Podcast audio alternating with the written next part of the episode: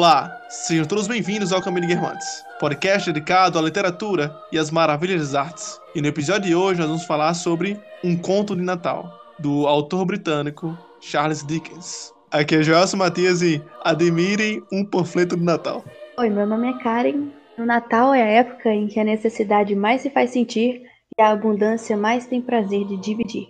Oi, eu sou José Guilherme e hoje seremos os fantasmas do Natal passado, presente e futuro. Antes de começar o nosso podcast propriamente dito, gostaríamos de pedir que você, ouvinte, siga nossas páginas, tanto o Instagram ou Underline Caminho Guermantes. Lá você vai encontrar várias postagens, coisas interessantes, posts interativos e muito mais coisas sobre literatura e estudos, assim como a nossa página no Médio. É só digitar ocaminho.medio.com lá no Google que você vai encontrar a nossa página onde nós aprofundamos um pouco mais em ensaios, artigos, textos é, falamos um pouco mais sobre os estudos, a literatura e a leitura em si. E agora, vamos para o podcast.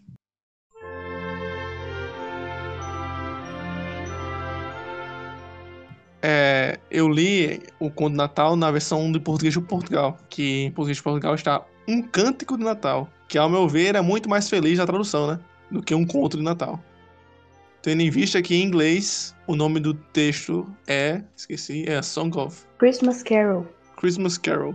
E Christmas Carol é aquelas, aquele povo que fica cantando, né? No, no, no Natal. Sim, sim. Então esse é um, um cântico pareceu muito mais.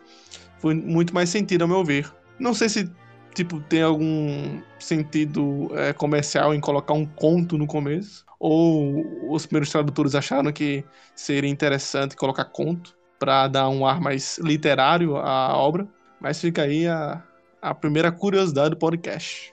É, esse livro, Um Conto de Natal, ele foi publicado em 1843.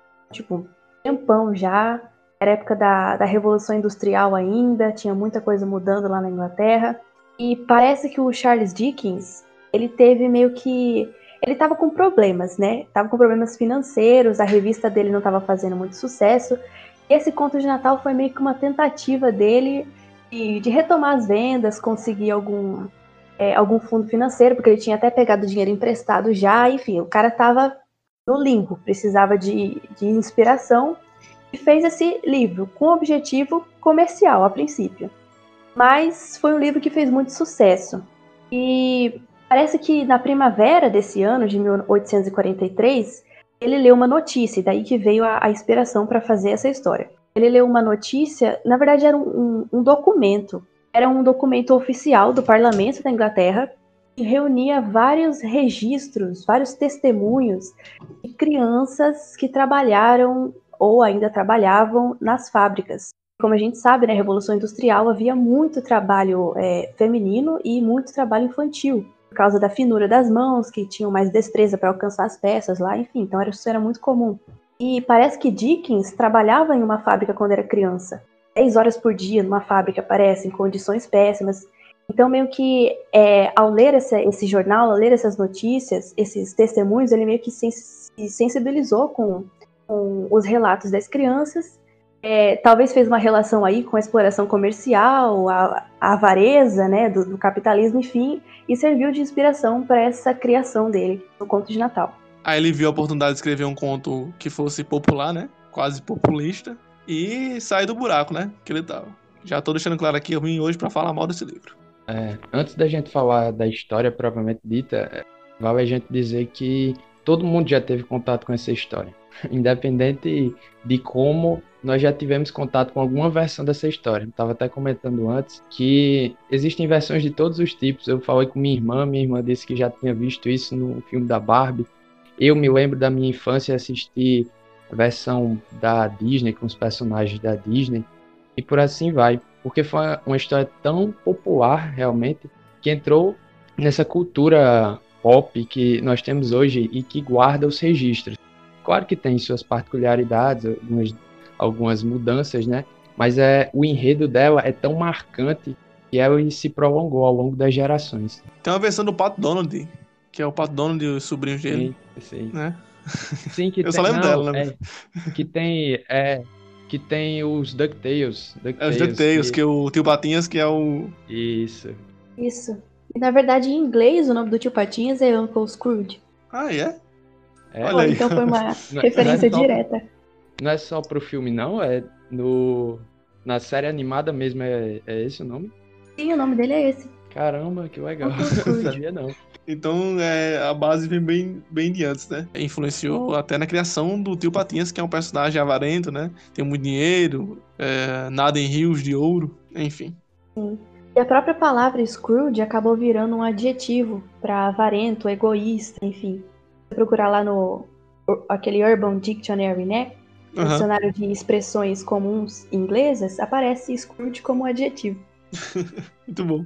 Então, um rápido resumo da história, né? Nós sempre fazemos nossos podcasts partindo do pressuposto que os ouvintes já leram. Afinal, temos spoilers, né? Mas a gente também sempre dá uma, um bom resumo da história. Nós acompanhamos essa história desse homem que, num primeiro momento, já percebemos sua avareza, né? O seu zelo com o trabalho, a sua vontade de viver, de viver do trabalho e seu amor ao seu suor, assim como ao seu dinheiro. Nos primeiros momentos da história, nós observamos que sua relação familiar, representada a princípio pelo sobrinho, já é um tanto balançada por este, por este amor que ele tem ao seu trabalho, ao seu dinheiro, né? A avareza o cegou, né? Não é difícil perceber isso, já que Charles Dickens sempre coloca ah, muito facilmente essas características à mostra de seus personagens. Então, no primeiro momento você já sabe, esse cara é assim, o sobrinho é assim, e cada personagem que vai aparecer na história tem um arquetípico, por assim dizer, bem definido, sendo essa uma das marcas do Charles Dickens, né? E daí nós vamos observando o desdém que ele tem pelo Natal.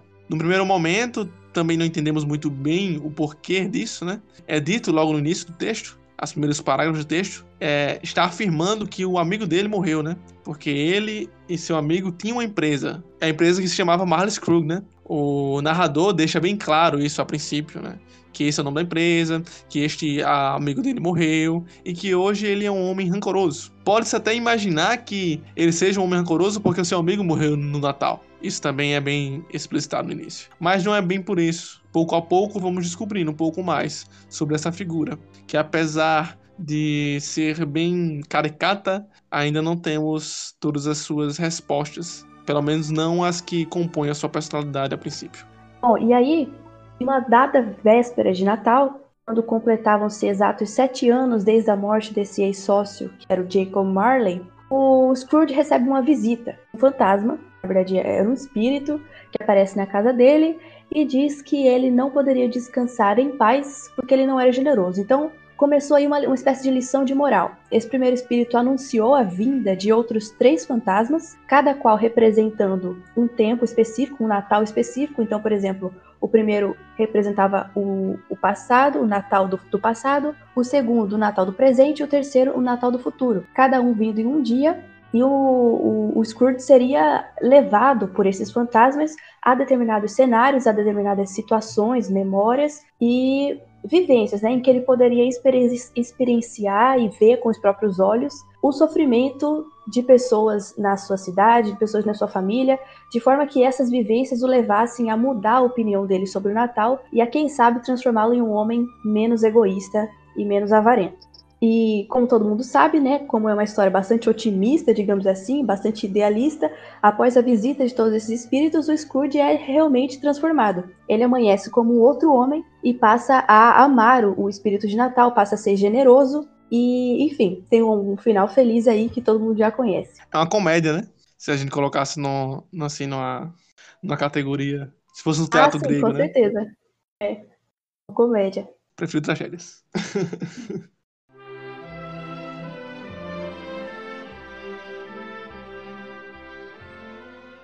Quer dizer, a primeira coisa que eu, sei lá, pode ser viagem, mas uma coisa que eu queria destacar aqui é a questão dos sete anos exatos. O Marley, ele tinha morrido há exatos sete anos. E eu não sei se vocês já ouviram isso, mas eu tava lendo John Keats ontem.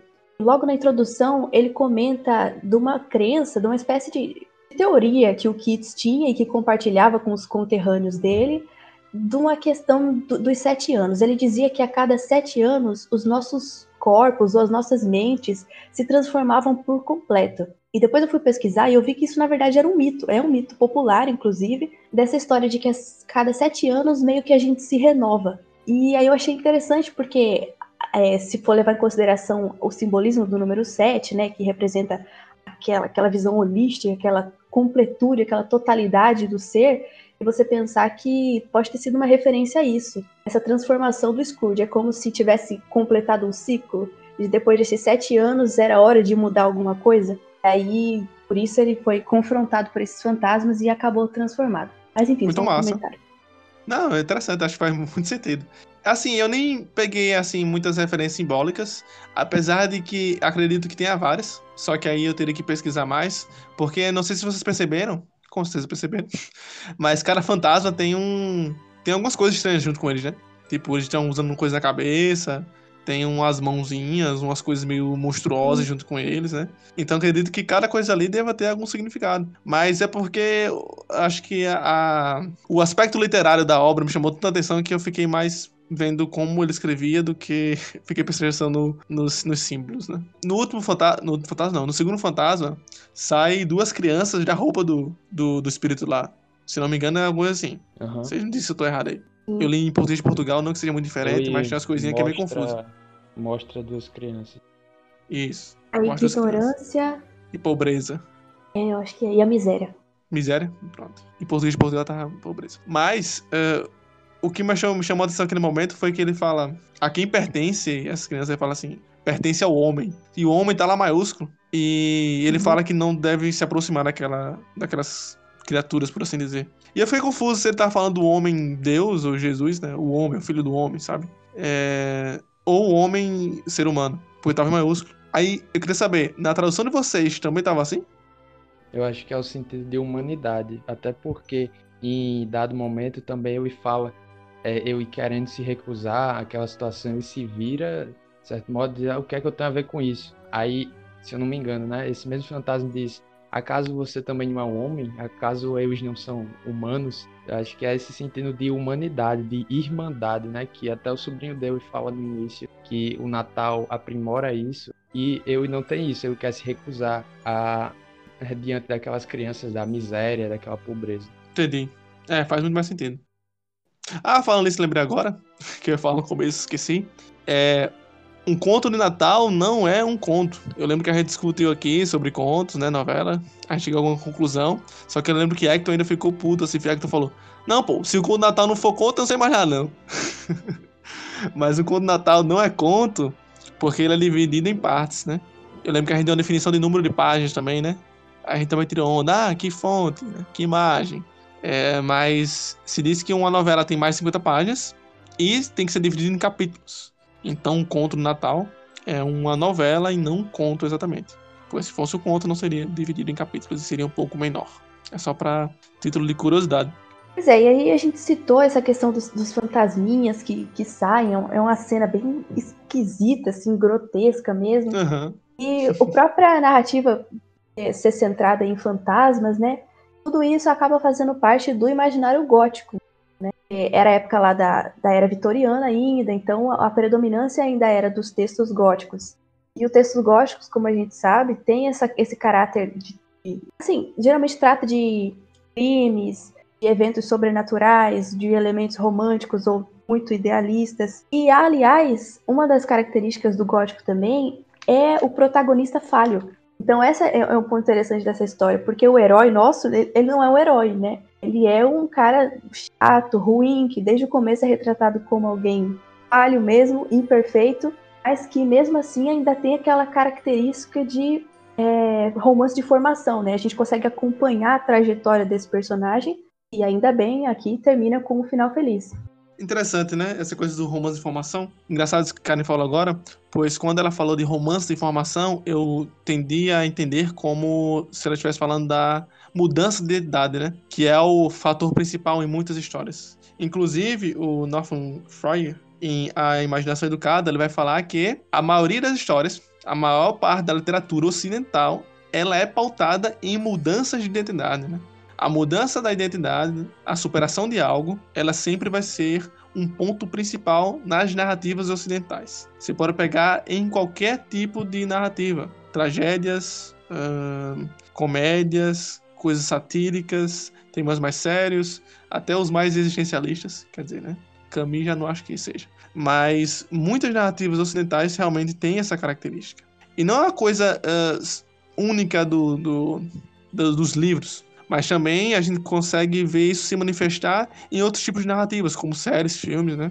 Quantos e quantos filmes de comédias, né? Já que, eu falo, que a gente tá falando que era uma comédia, é, quantos filmes de comédia não tinha essa, esse aspecto de mudança de identidade, né? Com Adam Sandler, com Mark Lawrence, tem 500 filmes genéricos de uma família, de um cara que volta para casa para rever a família, ou volta para rever os amigos, e ele tá mudado, só que ele volta para a infância e muda tudo isso. Inclusive, eu teve uma, um momento de epifania no final de, da leitura de, de Um Conto Natal, quando eu percebi que Clique é uma releitura de Um Conto Natal, pô. Falei, caralho, olha aí, viu? Cara, até Clique. é sim, pô, é sim, galera. Releitura de um conto de Natal. Galera, o bicho é pro passado, é pro futuro, vê o presente. Ele vê a morte dele, pô. E depois volta, né? Que aí ele pode mudar. Pode crer, pô. pois é, pô. Um clássico do, da comédia mundial, pô. Vocês não choraram, não, pô? Eu chorei, pô, assistindo o Quick. De verdade. Pois é, pô. Eu sei que a gente tá indo meio bagunçado aqui na nossa linha raciocínio podcast, mas vamos tentar seguir uma coisa mais cronológica, né? Pegando a primeira visita que ele tem, né? Após a visita do seu amigo falecido. O amigo falecido dele vem lhe avisar que ele terá três visitas. Como o Karen falou, que a gente vai descobrir depois, que são sobre o passado, o presente e o futuro. A primeira visita, obviamente, é a do passado, e nessa nós vamos acompanhar uh, o fantasma, né, o espírito, levando Scrooge pro seu passado. É, eu acho interessante narrativamente como a gente foi uh, iniciado a isso. É, a escrita de Charles Dickens, ao meu ver, tem alguns problemas que eu não gostei. Tipo assim, não é que não gostei, ah, sou crítico literário, não. Mas é porque eu não gostei porque não foi bom de ler para mim. Mas a construção das imagens dele são muito bonitas, né? A, a, as cenas são bem feitas, são bem imersivas. Inclusive, essa cena é bem interessante porque ele vai lá e nos coloca em um local passado, onde nós estamos vemos o Scrooge no passado, triste, lendo os livros. E aquela cena, assim, uh, foi bem legal para mim porque a gente vai vendo o pensamento do Scrooge velho é, em, em consonância com o Scrooge novo, né? Como se ele estivesse recaptando aqueles pensamentos antigos e como ele se admirava com a literatura, né? Como ele gostava de ler ele fala sobre quem tanto? Fala sobre Robson Crusoe, né? Ele fala sobre outro livro também interessante aí. Enfim, mas o fato é que nós conseguimos ver toda a sua admiração pela literatura. Uma admiração que aparentemente lhe dava mais emoção à vida, lhe dava até um pouco mais de sentido, mas que isso se perdeu com o tempo, quando deixou de lado suas leituras de sua juventude para dedicar-se à sua vida de juntar riquezas, né? De acumular riquezas e de se tornar uma pessoa avarenta. Nesse período do passado, nós temos, de certo modo, três, três períodos bem definidos. Essa primeira, como o Gelson disse, é, é quando ele se vê criança mesmo. É, e depois, em seguida, nós temos um salto temporal e nós vemos ele mais velho. E ele recebe a visita da sua irmã. Ele tem contato com a irmã dele, com quem ele tem muito afeto. E dá pra gente perceber isso porque no fantasma seguinte, ele fala isso, que ele tem muito afeto tinha muito afeto pela irmã que naquele momento vai estar falecida. Então ele tem esse contato com a irmã quando ele mostra realmente algum sentimento mais é, diferente para ele naquele momento. E em seguida nós temos um ponto que eu acho muito importante e central, que é quando ele se apaixona por uma mulher, que eu não me recordo agora o nome, mas os dois são jovens e eles se apaixonam e eles têm uma relação durante um tempo mas nós vemos que em um momento, já no futuro, é, ele se encontra com aquela mulher e ele, a mulher pergunta para ele, eu já tá no mundo dos negócios, já tá trabalhando muito, buscando enriquecer, mas aí a mulher pergunta se ele teria se, é, ido atrás dela naquele momento, é que ela era sem dote, não tinha riquezas, e ele disse que não. E esse é um momento bem bem chocante até para quem está tendo contato com a história, porque é, nós vemos a, justamente essa transição que o personagem vai ter, quando ele vai se apegando cada vez mais às riquezas e ele deixa o amor dele partir simplesmente por essa questão. E é muito interessante. Pelo que eu entendi, ele ficou, deixou aberto, tipo assim, ele não afirmou e nem confirmou, sabe? Ele falou assim, ela fala: "Ah, se hoje a gente fosse começar a namorar, se você não tivesse me cortejado antes, e se fosse hoje, com certeza você iria encontrar é, e você iria se relacionar com uma mulher que tivesse um bom dote para dar. Aí ele pergunta: Você acha isso? E ela continua e desconversa as coisas, só que ele não afirma. Foi o que eu entendi. Mas de certo modo. é, mostra. O resultado é o mesmo, né? O resultado é o, o mesmo. resultado é o mesmo. Porque, vamos dizer. Eu e não dizer, eu ser evasivo naquela situação. É, já tá verdade. mostrando justamente o caminho que eu tá tomando, né? Uhum. De eu ir não seguir atrás da mulher que eu amava e deixar ela partir daquele jeito. É, nesses últimos dois períodos dos três que compõem o passado, que você acabou de nos explicar, é, me chama a atenção né, é, alguns pontos, né? Para falar agora do ponto em que ele é mais rapazinho, por assim dizer, e tá revendo a irmã. Fica ali é, explícito que ele foi expulso de casa pelo pai, né? Só que essa irmã que é criança, ou seja, é mais nova que ele, ele deve ter, sei lá, vamos fingir aqui, né, que ele era um aprendiz e tinha seus 15, 16 anos, alguma coisa assim. E ele vai poder voltar para casa. Então, deixando aí entre linhas que ele teve uma, uma, uma vida difícil e pobre. E que vai se confirmar com a mulher, né? A sua namorada, até aquele momento. Que ela vai dizer que eles, quando começaram a namorar, eles eram pobres e tal. Calma, foi que. É, só uma dúvida, né, que eu botei ali no, no chat. Que a mãe dele morreu do parto dele, não? Não falo na mãe dele, não. Não, mas então eu era o mais novo. A irmã dele era mais velha. É, a irmã dele era criança, não? Ele falou que era criança. Mas ele não foi. É, a mãe dele não morreu do parto dele. É, por ter outra irmã com outra mulher, pô. é. É, pode. Tá, é verdade. Zé Guilherme trouxe esse ponto aqui que a mãe dele morreu do parto. Só que o texto fala que era uma criança, aparentemente mais jovem que ele. Ou ela era mais velha, ou ela nasceu do, de outra de mulher. Outro casamento, é. é, exatamente. É, Mas o fato é que ele é quase um renegado da família, que eles têm um afeto muito grande. E aí, né, a gente já vê que ele tem problemas com o pai, dead issues, e ele tem essa coisa, esse quase complexo com a pobreza. E só Freud explica. Mas aí, partindo para a segunda parte, né? Ou a terceira parte, que seria essa cena com a mulher, a, no, a namorada, que ele iniciou seu namoro quando eles ainda eram pobres, é, me chamou muita atenção, além do que José Guilherme já explicitou bem aqui para nós, uma coisa que é sobre a mudança do comportamento, né? Sabemos que os clássicos eles têm uma coisa interessante que é de nos mostrar certas experiências humanas, nos mostrar certos movimentos é, comuns, né, do comportamento humano. Quando eles estão conversando sobre é, isso, né, esse término do namoro, que o Scrooge ele não fala que quer terminar, né, mas a mulher já percebeu, a menina já tá cansada disso, né? E ela fala assim: já é o suficiente o fato de ter pensado nisto, e posso agora libertar-te. Nisto, essa questão toda dele de ser avarento e tal.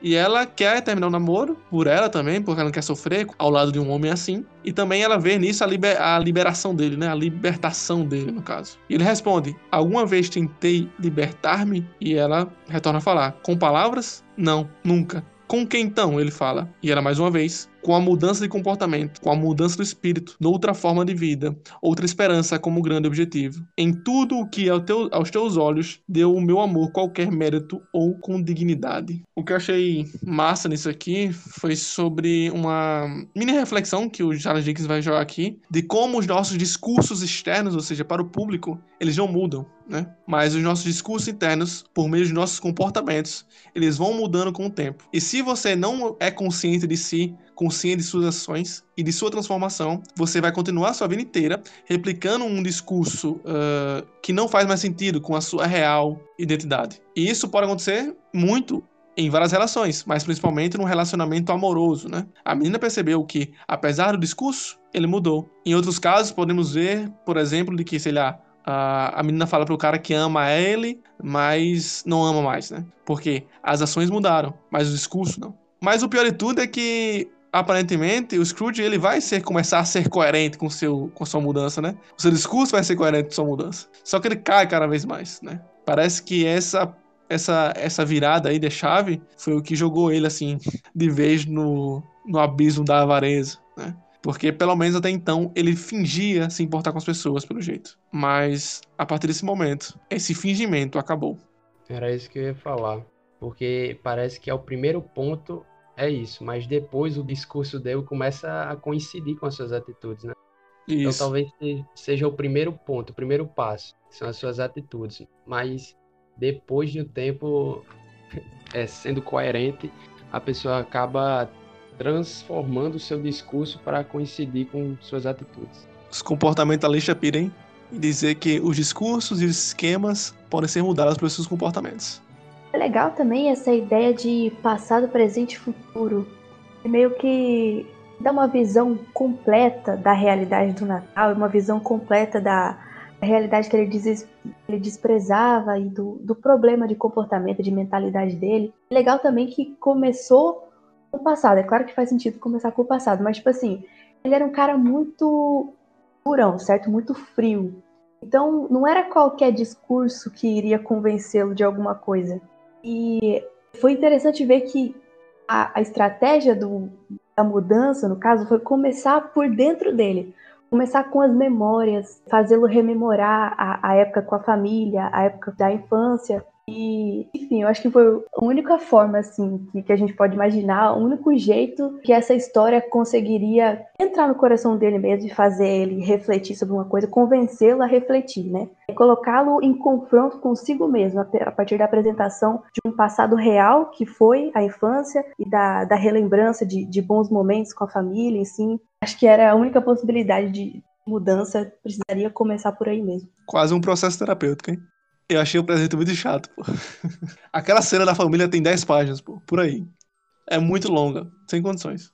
É, enquanto o, o, o Natal do passado colocou ele em confronto consigo mesmo, apresentando a própria vida dele na infância, o Natal do presente coloca o enfoque agora numa família que não é a dele, claro, mas é de alguém com quem ele convive, que é a família dos Pratchett, Acho que é assim. E aí mostra, naquele momento, aquela família comemorando o Natal. E, por sinal, uma família muito pobre, mas mesmo assim, muito feliz, muito unida. E a, a particularidade que mais chama atenção aí, que provavelmente foi o que mais tocou o Scrooge de alguma forma, foi o, o meio que o discurso do empregado, ou a oração dele, enfim, os votos de gratidão ao Scrooge, que era um chefe horrível, né? Claro, a gente conheceu, a gente viu o, o Scrooge é, desprezando o empregado, mas ele estava agradecendo, assim, porque aquele pouco que ele tinha para comemorar com a família só era possível pela existência do Scrooge, do chefe, que não liberou ele, que foi muito chato, mas, enfim, se ele recebia algum salário, se ele podia alimentar a família dele, era por causa do, desse chefe e por isso ele estava agradecendo. Assim, é uma cena uh, bem até bonita, foda que é chata, ela é realmente chata porque ela é muito longa e tem muitas descrições. Apesar do Charles Dickens, uh, ao meu ver, fazer belas imagens e algumas vezes belas descrições, uh, mas muito também me parece um pouco chato. Mas ela é bem tocante porque mostra a realidade, né? Se no primeiro momento o Scrooge foi exposto ao seu passado, Agora ele não está sendo exposto ao seu presente, porque ele sabe o seu presente. Ele está sendo exposto à realidade que o cerca, né? Às circunstâncias que o cercam. E tal como um Victor Hugo da vida, o Charles Dickens traz essa coisa bem, bem real, né? E traz também a parte mais triste da pobreza. E uma pobreza que não é qualquer pobreza miserável, por assim dizer, mas sim uma pobreza miserável que há um esforço e que, acima de tudo, há uma esperança. E também, apesar de todos os males que o Scrooge possa fazer, há também uma certa gratidão. Isso aí é até bonito de ver, né? Torna até um tanto sentimentalista a, a narrativa. Tem seus pontos positivos, é claro, mas também tem seus pontos negativos. Quando a gente fala sentimentalista, sempre parece que é negativo, né? Mas tem seus pontos. É claro, a gente não pode ignorar também a tentativa do Dickens de fazer uma certa crítica social, né? Até porque, eu não sei se a gente pode compará-lo a um Machado de Assis da vida, mas ele tinha essa questão de de ser bem humorado, de fazer construções narrativas interessantes, textos simples, mas ele não deixava passar a oportunidade de criticar algum aspecto da sociedade que ele vivia naquele momento. Como a gente até já comentou no início, era um período muito conturbado. O contexto dessa obra era muito conturbado. Havia crianças trabalhando, havia pessoas na rua. Era uma realidade terrível mesmo, a de, de, de industrialização assim exacerbada, né? E até no começo, quando o Scrooge cita as prisões lá, depois eu fui ver e era aquilo mesmo. Tipo assim, os trabalhadores ganhavam pouquíssimo, não tinha condição de se sustentar, e aqueles que não conseguiam se sustentar a si mesmos ou as suas famílias, e para não ir para a rua, para não viver na rua, eles iam para uma espécie de campos de trabalho, assim. Eram associações gigantescas que, que colocavam os trabalhadores das fábricas, né, para trabalhar nessas questões, uma espécie de, de campo de concentração, quase assim. Mas que eles tinham abrigo, mas, claro, situação horrível. Então, a gente não pode desprezar também essa tentativa do Dickens de criticar essa mazela, Sim. né? Que se por um lado, mais uma vez, vamos pegar os dois lados aqui. É claro que eu vou criticar aqui também esse lado. Mas. Essa é a hora, Jorge. Essa é a hora. Se por um lado é, é uma coisa interessante, né? Tanto do ponto de vista histórico, para que nós possamos ter esse acesso, né? Porque a gente tá aqui, né? É, quase 200 anos depois, cento e poucos anos depois. E se não tivesse sido escrito por. Jo do, eu ia falar Jordan Peters. e se não tivesse sido escrito aqui por Charles Dickens, Karen não iria atrás, né, para saber como eram as prisões, né? Então, reconhecer o passado faz parte de um certo progresso, entre muitas aspas, para não falar que a gente é progressista aqui, e nem positivista. Falo nesse positivista, daqui a pouco eu falo positivista de Charles Dickens aqui, que vai ser interessante para nossa discussão. É, mas, por um lado, ele está quase fazendo um panfleto, sabe? Para mim, ele é tipo um, um Victor Hugo inglês, né? Não sei se vocês percebem assim, né? É um Vitor Hugo inglês. Inclusive, eu tava discutindo com um cara essa semana pelo WhatsApp sobre Vitor Hugo ser palpiteiro. E Charles Dickens é palpiteiro. É, é, claro que nos romances dele isso vai ficar muito mais, mais claro, porque é um romance, afinal. Mas aqui a gente vê, vez ou outra, Charles Dickens falando, né? Não é só um narrador. Os personagens de Charles Dickens são tão caricaturas, né?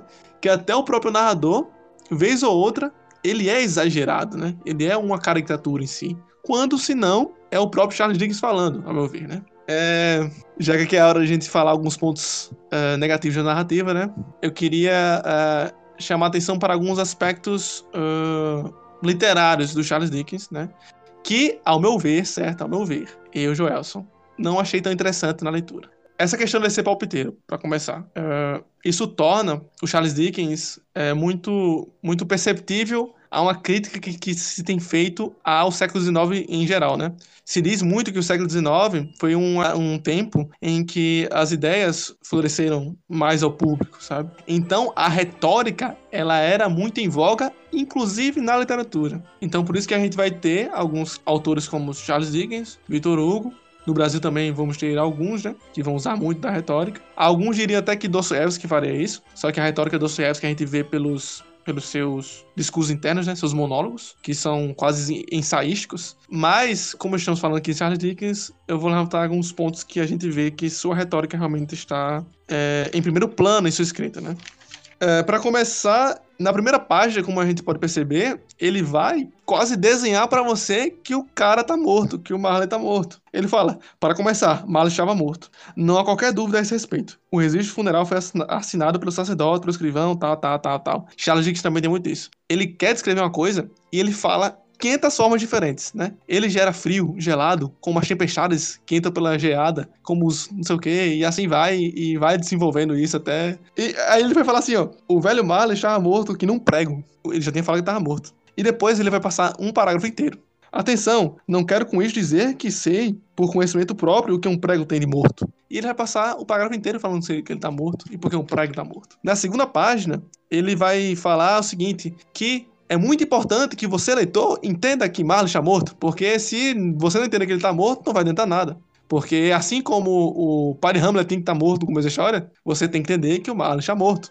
E essa frase, essa, essa, esse parágrafo, na verdade, seria muito bonito se fosse uma crítica literária ou se fosse um ensaio. Então aí mais um, mais um negócio interessante para a gente ver sobre essa, essa pura retórica. Inclusive tem um livro de um autor brasileiro, né? Rodrigo Gel, que o título é esse. Ele com certeza está criticando basicamente os autores do século XIX e XX também, né? Que também pegaram um pouco dessa, dessa herança. Que é, qual é o nome do livro, né? Muita retórica, pouca literatura, algo coisa assim. Que com certeza é bem inspirado nessa, nessas questões das literaturas retóricas. É, mas continuando sobre um pouco mais das características de Charles Dickens que podemos ver nessa obra, tem aquela questão da caricatura, né? Que assim, eu até fui estudar um pouquinho, ler um pouquinho mais sobre isso para poder dar um argumento mais bem embasado. Eu já estava lendo sobre isso, na verdade. Quero em breve fazer um, um post lá no Câmara Guermantes, na página do Instagram.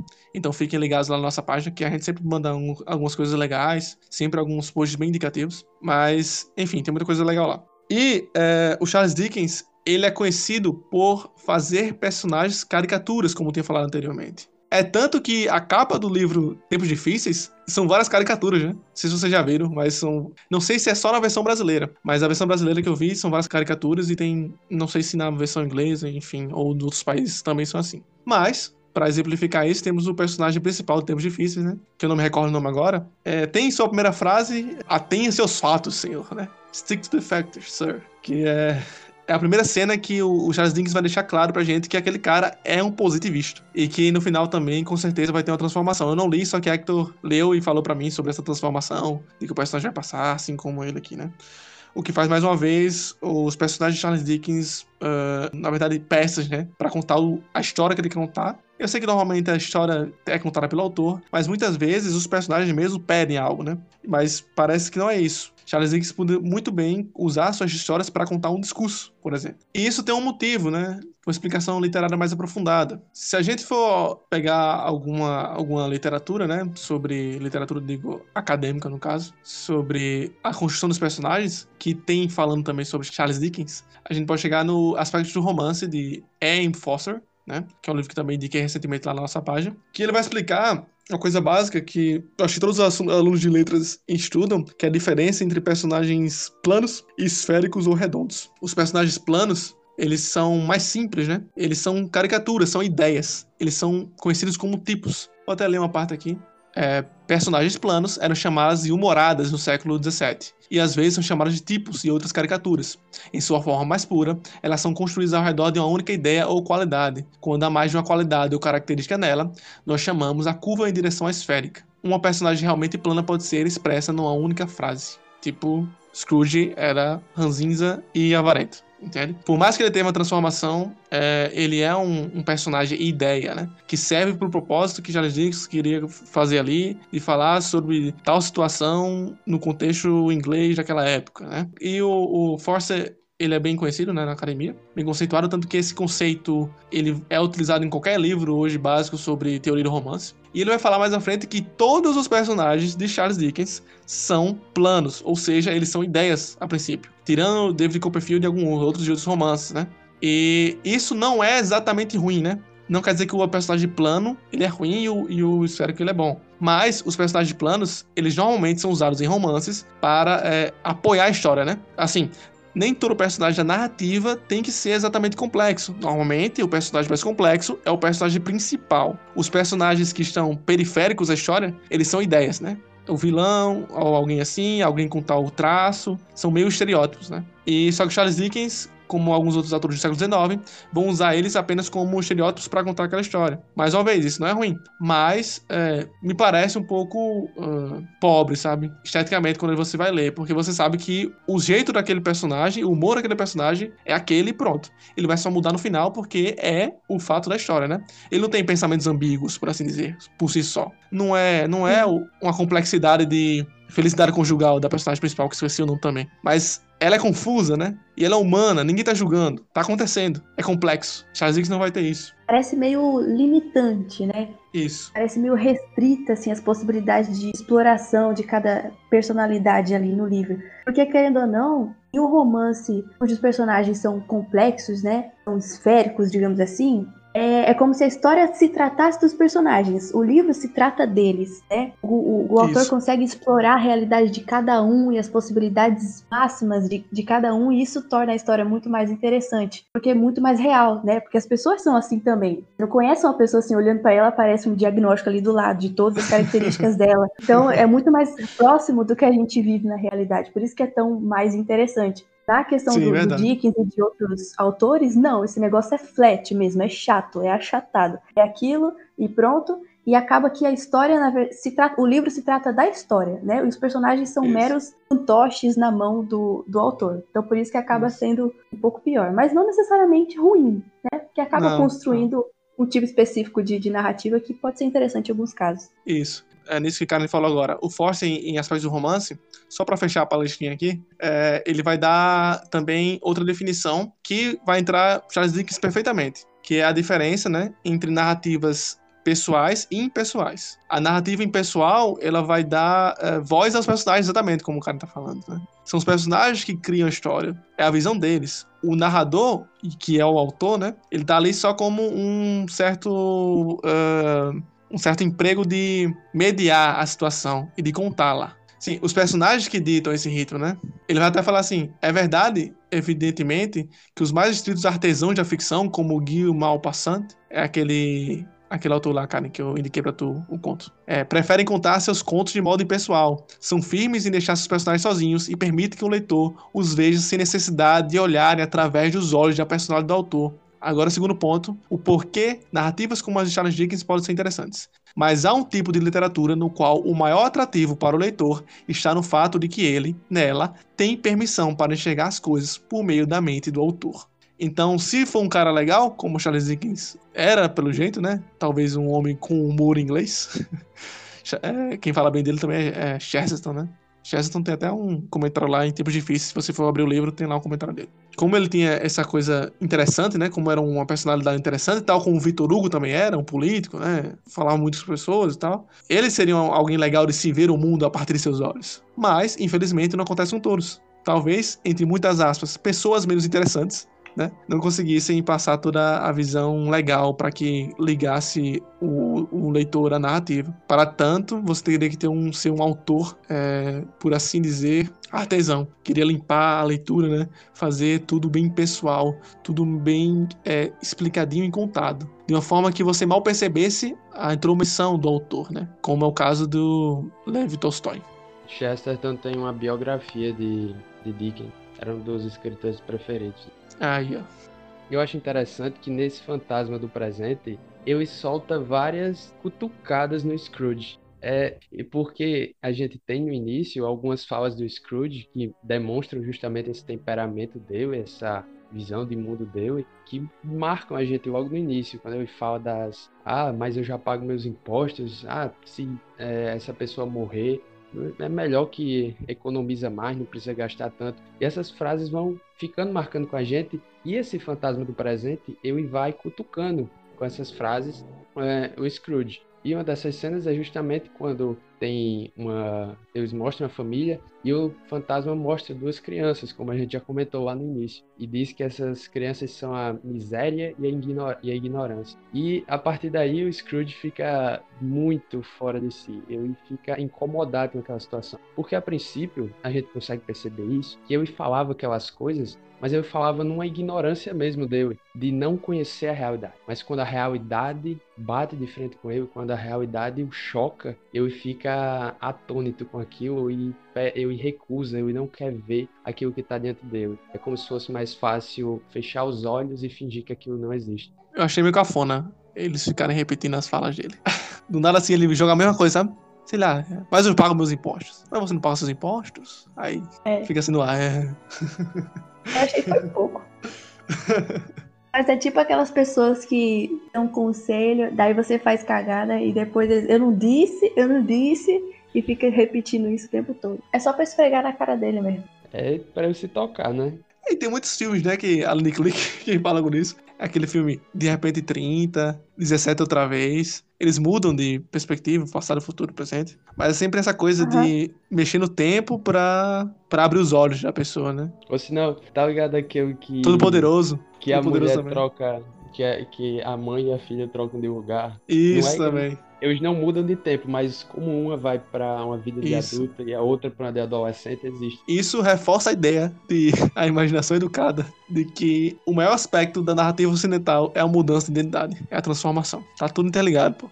É, e além dessas desses dois períodos que a gente já mostrou aqui no presente, eu ainda encontro a festa do sobrinho, a festa a qual eu fui convidado mas que naquelas sombras eu não iria. E todas as pessoas se divertindo, algumas fazem piada com eu, que ela é muito gente, mas eu ia ver aquela aquela cena de pessoas felizes naquela situação e eu até se lembra, como eu tinha dito no Fantasma do Passado, da irmã dele é, na figura do filho e faz essa associação, aquela pessoa que eu tinha muito afeto e agora tá naquele sobrinho que sempre, todo ano, vai chamar eu para ir pro Natal, mesmo que eu recuse e seja mal educado sempre. É bem bonita essa cena assim, Assim, claramente o objetivo do texto não é falar exatamente sobre a importância do Natal do ponto de vista cristão, né? Mas nesse momento é afirmado uma certa, uh, um certo ponto de vista cristão ali, né? Eu sei que toda história é também, porque no final ele vai se transformar e mudar a vida das pessoas, ajudar os pobres e tal. Mas ali tem um senso de comunidade muito interessante, né? De que naquele dia é aquele dia que não é só uma questão de material, você tem que dar para alguém algo, mas é uma questão também de comunhão e de solidariedade é, sentimental também. Não só aquela coisa, como eu disse, de solidariedade material. Porque material ele não, ele não precisa, ele já tem. Ele já tem dinheiro, já tem uma casa, já tem tudo que ele precisa. Ele não tem a felicidade de viver, a felicidade de partilhar com outras pessoas. Isso chama bastante atenção, assim. É bem legal. É aquela velha ideia de Alex Supertramp de que a felicidade só é real quanto compartilhada. E Sim. com certeza a ideia dele estava muito associada a isso mesmo. Não era só evidenciar a pobreza, mas era evidenciar o individualismo da, daquele sistema, né? Então é lógico que, assim, Revolução Industrial, pô, não teve só características ruins, né? Mas o fato é que aquele momento, aquele contexto, precisava de, de alguma reflexão, precisava de alguma crítica, e de quem simplesmente não deixou passar a, a oportunidade. Então, além de criticar a avareza do Scrooge, ele evidenciava que não era apenas ter o material, mas era compartilhá-lo. É, de alguém para compartilhar essa riqueza. E aí, mostrando aquela família pobre, mas feliz e unida, foi que ele conseguiu convencer o Scrooge a, a mudar esse aspecto, né? E a reconhecer a importância da convivência. E voltar essa questão da convivência e da comunhão também, que cara agora acabou de pontuar muito bem, me fez pensar numa questão que tenho conversado com um amigo que é psicólogo e trabalha né, na clínica em si, né? Então ele tem falado muito para mim sobre as questões que, por assim dizer, mais aparecem, ainda mais nesse contexto de pandemia, né? E ele me veio, né? É claro que a visão de mundo dele estava exposta na nossa conversa, porque era uma conversa e não que ele coloque isso em terapia, porque não se deve colocar isso em terapia. Mas me veio falar sobre a importância dos laços, né? A importância da construção de laços para uma vida feliz, boa, assim, uma vida mais harmônica, por assim dizer. Pois as nossas ações, normalmente, é claro que depende muito de pessoa para pessoa, mas normalmente as nossas ações só têm sentido a partir dos laços dos amigos, da família, dos conhecidos, dos seus entes queridos. Não há sentido em fazer nada se não for pelo outro. Apesar de não gostar muito de alguns discursos coletivistas, eu reconheço muito essa questão de que as nossas ações, tudo que a gente faz, você pense no futuro, no passado, pense no legado,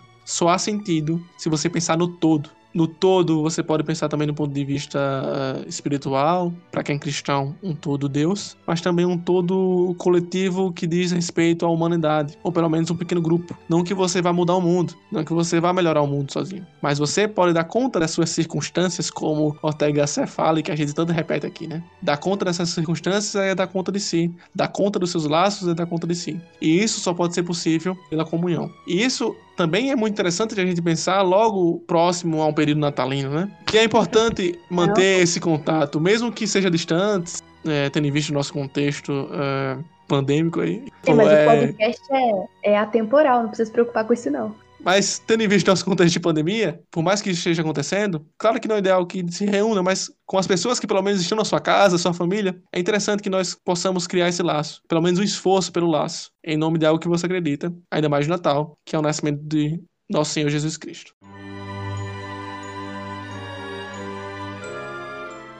Mas como nós temos um podcast atemporal aqui, como o cara acabou de falar, se você já ouvindo no futuro e que não tem pandemia e tem uma vacina, então você faça festa, encontre seus entes, encontre seus amigos, porque nada faz sentido, senão pela comunhão. E, boy, é porque você falou às vezes tem, tem medo de soar coletivista, mas eu acho isso totalmente o oposto de, de coletivista, sabe por quê? Porque o coletivista é aquele que dilui a presença. Por exemplo, você não pode dizer eu amo a humanidade. Isso é, é a coisa mais abstrata que existe. Como é que assim eu amo a humanidade? Não, eu amo os homens e as mulheres, eu amo as pessoas. Essa é a questão. Essa comunhão, você não pode fazer a comunhão com a humanidade, mas você pode fazer a comunhão com as pessoas. E começa com aquelas que estão próximas de você. Não adianta, às vezes, você amar as crianças que estão na África passando fome, mas você não ter compaixão com o mendigo que está na rua. Eu acho que esse sentido é um comunitarismo que foge um pouco do coletivismo exacerbado que dilui as pessoas e do individualismo que coloca todo o seu acima de tudo de todos os outros. E além tem mais um ponto, né, só para fechar essa questão aqui, de que se você se realiza fazendo algo pelo outro, ou seja, na comunhão, você antes disso, como eu falei, se realiza, né? Então existe um componente individual também, né? Porque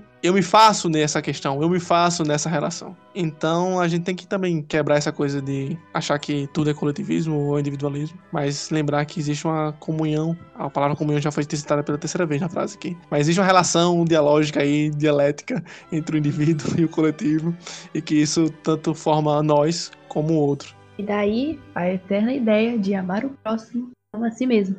E após a visita desses dois espíritos, chega o terceiro e último, é aquele referente ao Natal futuro. Esse, dessa vez, vem trazer um elemento fundamental dessa transformação do Scrooge, que é o contato com a própria morte. Esse terceiro espírito, ele chega todo envolto lá num traje negro, assim, bem característico do, do simbolismo de morte mesmo, né? Narrativa popular, imaginário popular, né? Um traje negro que oculta o seu rosto e que deixa apenas uma mão aparente provavelmente a mão que representa de alguma forma a ação de, de matá-lo, né? Que é a única coisa que a morte faz. E o espírito não diz nada, ele é silencioso, mas ele aponta e mostra a Scrooge a morte dele, uma morte solitária, triste, soturna e totalmente vazia, sem amigos, sem ninguém para chorar pelo funeral dele.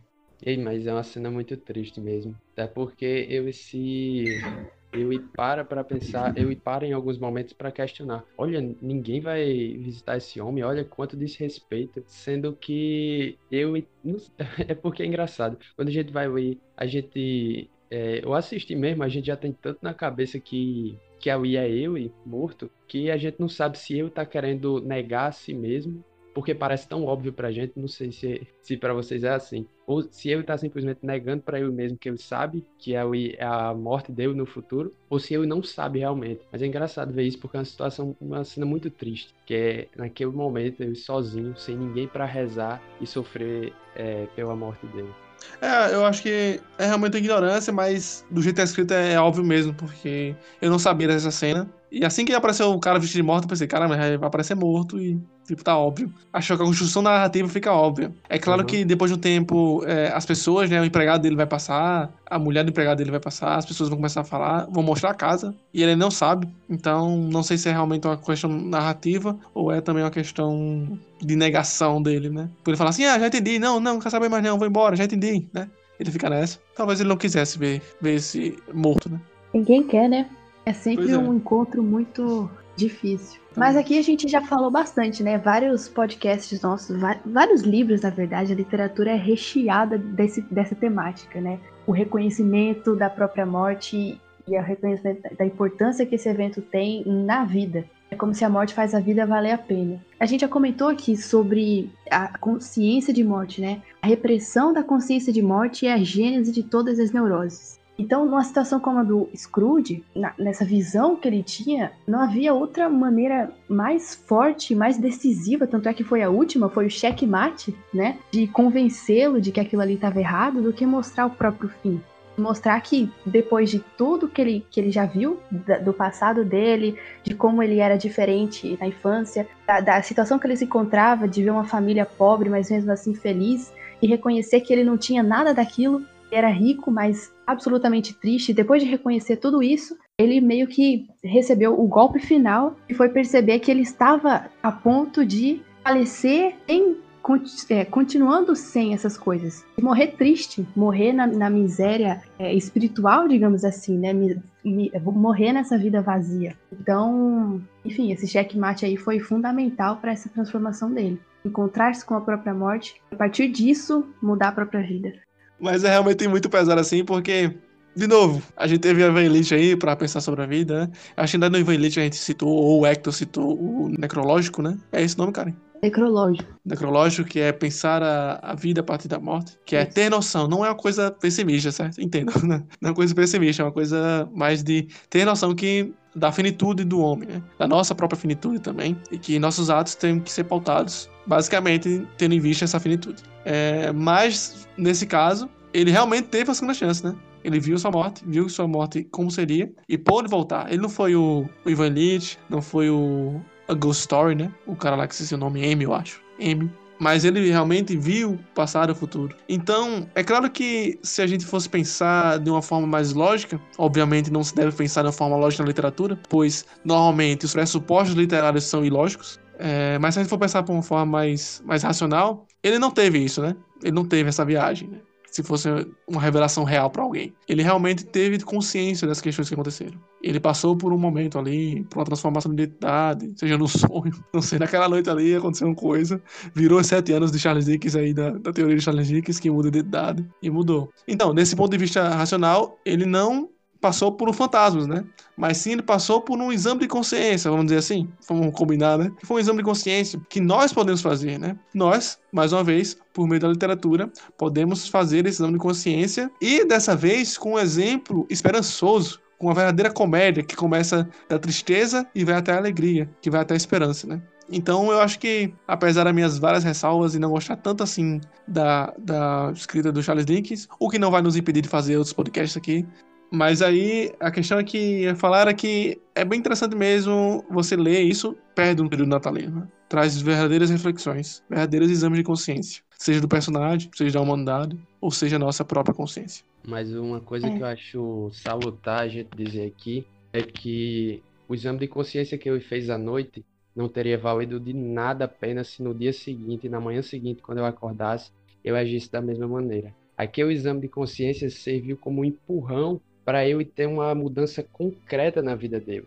A partir daí, ele tomou outro caminho. Ele passou a identificar os erros da sua vida mesquinha até então e mudar, a tratar melhor as pessoas, a enxergar no outro um meio de comunhão, de comunhão com os Isso. outros, como a gente comentou até agora. Isso. Não foi uma simples transformação aparente de você colocar no status que o mundo mudou e que você aceitou a Jesus e que sei lá, agora as coisas estão melhores e você vai dar mais valor à vida porque você colocou uma frase lá. Mas sim uma coisa inteligente, né? Pela ação ele mudou. Como diria Luiz Lavelli, o ser é se não pela ação, né? Nós só nos juntamos ao todo, ou à ação do tudo, né? A realidade, né? Tendo em vista que, para Lavelli, a verdade, o ser é puro ato. Então nós não podemos nos juntar ao todo senão por meio da ação. Porque antes da ação, o que nós pensamos, imaginamos ou desejamos fazer é pura potência. Mas a potência não é nada até que se concretize. E é legal também a gente ver que, apesar de tão caricatural, né, apesar de tão óbvio e às vezes até meio infantil essa abordagem do conto de Natal, é, porque, pensando na vida real, é muito improvável que aquele sujeito eh, de coração fechado como era, mudaria assim tão rápido, né? Uma visita de, de três fantasmas. Mas, apesar de tudo, é legal ver a influência que esse livro teve na sociedade daquela época e também hoje.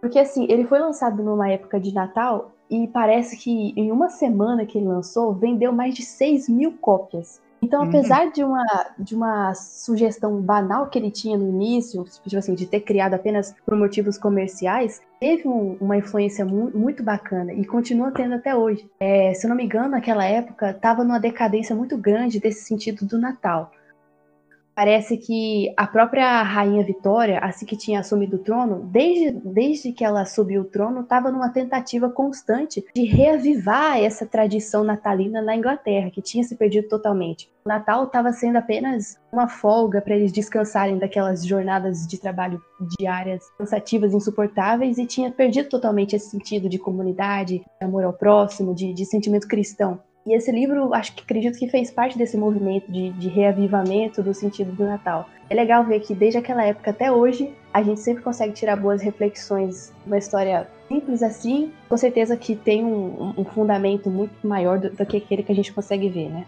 E isso que você acabou de falar me fez pensar em mais duas outras coisas aqui, que eu não queria falar sobre isso, mas já que você falou, eu vou trazer, que é bem interessante. A primeira que, mais uma vez, retornando à imaginação educada, ele vai falar sobre um certo poema é, de um cara chamado Robert Graves, que ele vai trazer né, essa questão dos arquétipos uh, universais, né? Da, da, da, mulher branca, da bruxa branca, que tem várias histórias e várias culturas, enfim. Mas é engraçado que ele vai trazer uma questão também interessante de que tem no Natal, ou seja, no solstício né, de inverno, no hemisfério norte do planeta, uma questão também de esperança, além da crença do menino Jesus, né? Não que uma coisa elimina a outra. Quer dizer, se você for cristão, você acredita que a existência de Cristo vai eliminar o resto das, das religiões. Mas eu falo do ponto de vista cultural, né? Porque já existia esse, esse costume em várias culturas, né? E também o, o, catolicismo também é, entra aí, o cristianismo também entra aí e vai usar a mesma data. Não que signifique exatamente que Jesus nasceu nessa data. Mas enfim, em alguns contos mais é, primitivos, por assim dizer, de sociedade não tão sistematizadas assim, eles acreditavam que era importante acender luzinhas no solstício de inverno, porque eles acreditavam na esperança de que, como era inverno escuro, eles teriam que deixar as lanternas acesas, deixar um, pelo menos um foco de luz, pois esse foco de luz seria uh, a esperança para o próximo ano e para o próximo ciclo. Uma eu... coisa certa, ah. eu já vi, já vi tanto pessoas dizendo que realmente é a data, como também já vi pessoas falando dessa, dessa ideia do solstício e Cristo como a luz do mundo. Então é, é, bem difícil dar uma certeza sobre isso. Já vi historiadores é. do, dos dois lados é. observando isso. É outro assunto, né? Outra coisa que eu queria falar também, agora que Karen citou, é a questão de ser muito óbvio, né? E quando ela falou isso, ela me obrigou a, a citar Lavelle mais uma vez aqui. Em As Regras da Vida Cotidiana, a primeira coisa que Lavelle fala é a seguinte: é tão difícil fazer bom uso das regras quanto fazer bom uso dos livros, pois o apelo aos livros é mais frequentemente um apelo à memória presente e disponível, assim como o apelo às regras é um apelo a um mecanismo cujo funcionamento é assegurado. As regras, como os livros, são auxílios que não devem ser desprezados. Elas devem sugerir certos movimentos de pensamento, mas não substituí-lo. É como que um livro como esse de Charles Dickens, em um tempo em que as pessoas esqueciam o Natal, fosse um, uma relembrança de um movimento de pensamento cultural antigo, né? Esse movimento de pensamento a gente pode pensar de um ponto de vista individual e, e cognitivo, né? É, ligações sinápticas que fazem o mesmo movimento que vai é, trazer uma memória já consolidada. Mas também podemos pensar em um movimento de pensamento para relembrar culturalmente, relembrar aspectos que estão incrustados na tradição e no imaginário de certo povo que foi esquecido, mas apenas por meio das regras, ou neste caso, dos livros, podem ser rememorados.